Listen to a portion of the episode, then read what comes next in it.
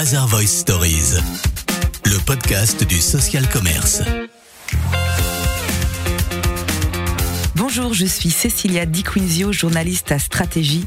Je vous souhaite la bienvenue dans ce podcast consacré à 100% au social commerce. Inspirer, faire découvrir, convertir. Aujourd'hui, les ventes se jouent avant tout sur les réseaux sociaux. Il s'agit d'en connaître les codes, de créer des communautés de consommateurs engagés, prêts à créer du contenu impactant et à devenir ambassadeurs des marques qu'ils aiment. Comment créer des opérations virales et comment les mesurer?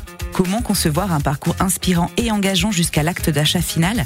En partenariat avec Bazar Voice, la plateforme SaaS spécialiste de la diffusion de contenu généré par les consommateurs tout au long du parcours d'achat, nous avons voulu explorer et décrypter l'univers du social commerce.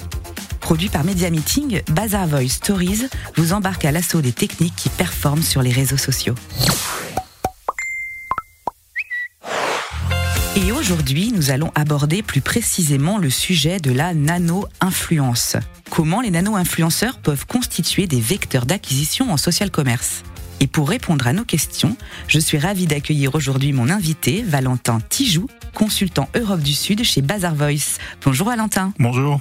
À l'avènement des réseaux sociaux il y a quelques années, les annonceurs se sont rendus compte que leurs clients ainsi que leurs fans pouvaient devenir de véritables porte-parole. De nombreux consommateurs n'hésitent pas en effet à mettre en valeur les marques qu'ils aiment dans des contenus créatifs et originaux. Ces consommateurs, on les appelle les nano-influenceurs. Comment créer et entretenir une communauté puissante et engagée? Et comment monétiser ces contenus générés par les nano-influenceurs? Ce sera tout l'objet de notre discussion. Alors pour mieux comprendre ce phénomène et poser les bases, ma première question c'est, Valentin, c'est quoi pour vous la définition de social commerce? Alors, euh, pour beaucoup de personnes, le, le, commerce social consiste à acheter depuis Instagram, Facebook ou d'autres réseaux sociaux. Et oui, en effet, hein, les réseaux sociaux sont peu à peu en train de devenir une source directe de transactions. Mmh. Plusieurs réseaux sociaux comme Instagram hein, permettent déjà, notamment aux États-Unis, d'acheter sans sortir de leur écosystème.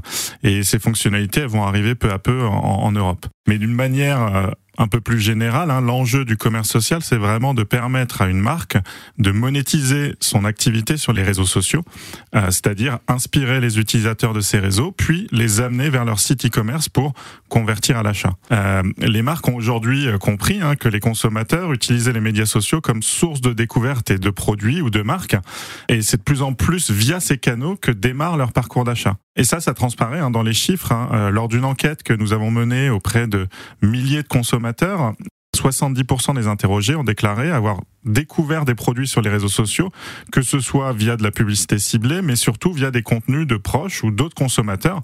Et ils sont 50% à dire que ce contenu provenant d'autres consommateurs, donc on appelle dans le jargon UGC euh, comme mmh. User Generated Content, a une forte influence sur leur décision d'achat. Et d'ailleurs, plus d'un tiers d'entre eux affirment avoir réalisé au moins un achat après la découverte de produits sur ces plateformes. C'est pour ça, d'ailleurs, qu'on parle de nano-influenceurs. Hein. C'est chaque consommateur qui a une petite communauté de followers peut influencer d'autres personnes à acheter des produits ou à découvrir une nouvelle marque. Mais ces contenus générés par les nano-influenceurs, est-ce qu'ils ont vraiment plus d'impact que les contenus créés par une marque elle-même? Alors, la principale raison pour laquelle les shoppers en ligne souhaitent toujours plus ces contenus qui proviennent euh, d'autres consommateurs, c'est vraiment la quête ou la recherche d'authenticité. Euh, en effet, en tant que consommateur, hein, on va faire plus confiance à nos pairs quand il s'agit de parler ou de mettre en valeur un produit. Un contenu social permettra aux visiteurs du site de voir le produit tel qu'il est, sans le soupçon d'une photo trop retouchée et trop esthétisée, euh, ou encore de susciter la créativité, c'est-à-dire donner des idées sur la manière d'utiliser un produit. Et par ailleurs, hein, encourager les consommateurs à poster du contenu est une manière de les mettre en valeur et qu'ils deviennent de vrais acteurs de l'histoire de la marque. Pour prendre un exemple personnel, hein, j'ai souhaité décorer récemment mon nouvel appartement et j'ai pu trouver sur Instagram du contenu inspirationnel publié par de nombreux consommateurs qui étaient fiers de montrer la façon dont ils avaient aménagé leur intérieur. Et pour certains de ces produits, ce sont vraiment ces contenus, ces photos qu'ils avaient postées qui ont achevé de me convaincre parce que je les considérais comme plus vrai, plus proche de ma réalité que les contenus qui étaient très esthétisés, que je considérais comme retouchés, que la marque propose euh, sur son site. Oui, oui, non, mais c'est très intéressant, c'est vraiment ça. En fait, aujourd'hui, on comprend l'importance pour une marque de créer une communauté du coup, et de s'assurer surtout qu'elle soit suffisamment engagée pour qu'elle devienne créatrice de contenu. Euh, vous, vous conseillez quoi, en fait, pour bien animer une communauté? Alors, c'est vrai qu'il existe après de nombreuses méthodes hein, permettant à une marque d'engager sa communauté et de la faire euh, grandir. Hein. Et c'est le rôle du social manager finalement de créer un univers dans lequel les consommateurs vont pouvoir se retrouver. Euh, et notamment, faut arriver à laisser s'exprimer la créativité de ses fans. Ça peut passer par des challenges où on va défier la communauté de poster un contenu sur un sujet ou un thème en lien avec l'univers de la marque. Et d'ailleurs, la pandémie a été euh, propice à hein, ce genre d'initiative. Euh, je pense par exemple à une marque pure player qui s'appelle Make My Lemonade, qui est une marque de mode DIY qui vend des patrons de couture et laisse ses consommateurs créer leurs propres vêtements. Hmm. La marque s'est rendue compte que certains de ses fans aimaient poster sur Instagram non pas des photos, mais des dessins qui représentaient certaines des photos de shooting qui avaient déjà été postées par la marque. et elle a trouvé l'idée vraiment intéressante et elle a commencé à inciter d'autres fans à également soumettre leur destin. Et ça a vraiment fonctionné hein, avec des centaines de dessins ou d'autres créations vraiment purement artistiques qui ont été republiées par la marque. Donc c'est vraiment une manière originale pour Make My Lemonade de faire parler d'elle et aussi surtout de mettre en valeur sa communauté de consommateurs qui sont vraiment des créateurs. Euh, si le consommateur se sent valorisé par la marque, alors il est encouragé à s'exprimer toujours plus et à créer toujours plus de contenu. Ouais, c'est vachement intéressant. Mais bon, c'est vrai que là, vous décrivez euh, effectivement le cas d'une marque qui est euh, née sur Internet et qui a de fait une communauté déjà existante. Mais pour une marque plus classique, plus traditionnelle, comment elle peut faire quand elle ne possède pas encore de communauté forte et engagée? Alors dans ce cas-là, hein, quand euh, cette marque a une communauté qui est moins mature, hein, il y a tout de même des solutions qui existent hein, pour créer justement ce contenu euh, qui va inspirer d'autres consommateurs. Euh, une manière vraiment efficace, c'est de mettre entre les mains des consommateurs des produits de la marque, donc de les faire tester en échange de contenu en fait qui va être posté par ces mêmes consommateurs sur les réseaux sociaux. Hmm. Euh, et ça, c'est vraiment pertinent dans le cas d'un lancement produit. Euh, je pense par exemple à la marque de beauté euh, Rimmel, hein, qui appartient au groupe Coty, qui a fait appel à Bazar Voice pour générer des photos de qualité provenant de consommateurs, donc de nano-influenceurs, sur les réseaux sociaux pour le lancement de son nouveau produit euh, eyeliner. Et euh, Bazar Voice dispose d'ailleurs euh, au passage de sa propre communauté de consommateurs engagés qu'il est possible d'activer pour des actions de sampling très ciblées. Dans le cadre de Remail, hein, de cet exemple, 2000 membres de cette communauté ont été ciblés pour tester le eyeliner et poster des photos avant, après, avec le résultat du produit sur les réseaux sociaux. Et la marque a pu générer plus de 1200 photos pour un total de 15 millions d'impressions sociales. Hmm. Pour finir, une fois que ces consommateurs ont été mobilisés pour ce lancement de produit, il est à noter que nombre d'entre eux ont commencé à suivre la marque et à devenir des vrais ambassadeurs, simplement parce qu'ils ont aimé le produit et sont devenus réellement fans de la marque. Ouais, c'est très très puissant.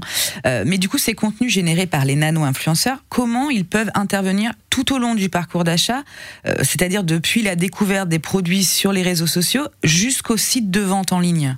Alors la, simple présence du GC sur les réseaux sociaux a déjà une forte utilité sur le développement de la notoriété, sur la proximité que la marque va créer avec ses consommateurs, et également pour amener du trafic sur son site. Mais ils ont également une utilité pour aider à convertir directement une fois que ces personnes sont sur ce site. En pratique, hein, il suffit de détecter ces contenus sur les réseaux sociaux.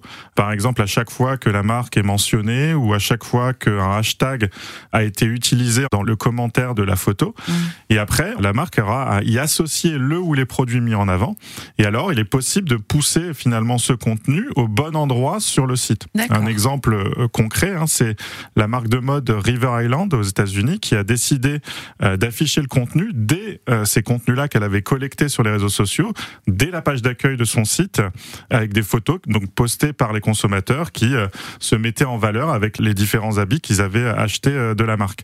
Et donc ils offrent une expérience originale de découverte des produits basée sur l'UGC et ce dès l'arrivée sur le site. Et on a pu montrer que ces consommateurs qui ont découvert les produits via cette galerie d'inspiration convertissaient 184% plus que ceux qui avaient effectué la recherche classique via les pages catégories. Et une autre question cruciale, justement, euh, quand on parle de social commerce, c'est la mesure de la performance. Comment on mesure l'impact des contenus des nano-influenceurs sur les revenus générés par une marque? Alors, on peut euh, maintenant, il y a des outils qui permettent de mesurer précisément le degré, le niveau d'interaction que les consommateurs vont avoir avec ces contenus, hein, ces photos provenant des réseaux sociaux qui ont été insérés dans le site à différents endroits du site. Et la corrélation, on va pouvoir calculer aussi notamment la corrélation qui va exister avec le revenu généré via cette interaction. Donc les indicateurs qu'on va suivre, hein, ça va être le nombre de transactions qui ont été attribuées à l'interaction d'un consommateur avec une photo de consommateur. Ça va être l'augmentation du temps passé sur le site parce que ce consommateur bah voilà a vu des photos inspirantes et a, passé plus de temps à les consulter pour découvrir les produits. Mhm. Un autre élément important, ça va être aussi, on va pouvoir mesurer la diminution du taux de rebond, c'est-à-dire la diminution du nombre euh, d'internautes qui vont directement quitter le site e-commerce suite à une redirection depuis euh, un compte social. C'est un indicateur vraiment intéressant parce qu'il permet de montrer l'intérêt que suscitent les contenus visuels et l'envie des consommateurs de découvrir un peu plus le catalogue produit de la marque. Et les deux autres derniers éléments qu'on va pouvoir mesurer, c'est l'augmentation du taux de conversion, tout simplement, suite à la consultation ou en tout cas l'interaction avec ces images ou vidéos, et l'augmentation également du panier moyen suite à bah, la phase de découverte et la découverte de plusieurs produits qui a été initiée par le, visiteur. Hmm. Donc une solution hein, comme Bazar Voice hein, permet justement de mesurer ces impacts précisément euh, de manière globale, mais également contenu par contenu. Merci beaucoup Valentin Tijoux d'avoir partagé avec nous votre vision du social commerce et des techniques précises pour réussir à vendre grâce aux réseaux sociaux. Et merci à vous qui nous écoutez. Vous pouvez retrouver les autres épisodes de Bazar Voice Stories ainsi que tous les podcasts de stratégie sur le site stratégie.fr et sur toutes les bonnes plateformes de podcast. À bientôt. Bazar Voice Stories, le podcast du social commerce.